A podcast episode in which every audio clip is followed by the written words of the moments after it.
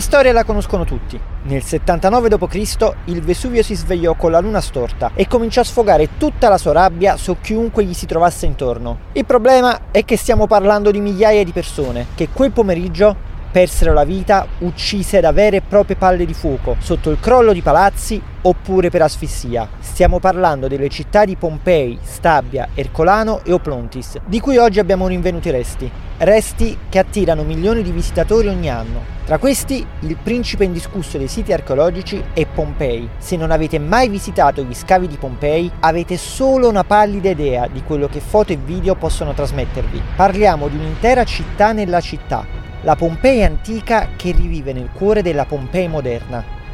La Pompei romana era una vera e propria metropoli, florida e ricca, lo testimoniano le numerose ville ricche di affreschi e decori eleganti che ci fanno capire quante persone benestanti vivessero nel suo complesso. E la città non faceva mancare niente ai suoi abitanti. Esercizi commerciali di ogni tipo, terme e persino un enorme anfiteatro. Nel visitare Pompei, oggi cerchiamo di immedesimarci in quel senso di sgomento e terrore che deve aver preso gli abitanti nell'istante dell'eruzione. Un'intera città distrutta nell'arco di sole due giorni dalla possenza di un vulcano che ancora oggi oggi sembra guardarci quasi minaccioso sullo sfondo mentre attraversiamo la piazza dell'antico foro. È forse il caso di non pensare a morte e distruzione, ma di concentrarci su cose più piacevoli. Lo sapete già cosa vi sto per proporre, altrimenti non sareste su questo canale.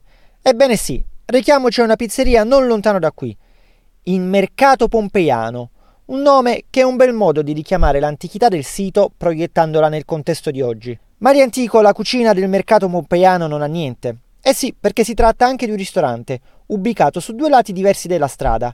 Quindi, quando chiamate per prenotare, vi consiglio di specificare se volete pizza o cucina. In ogni caso, le pizze si orientano verso quei trend moderni di abbinamenti intriganti che vanno oltre le solite combinazioni affrettate. L'impasto però è un po' più improntato sul classico.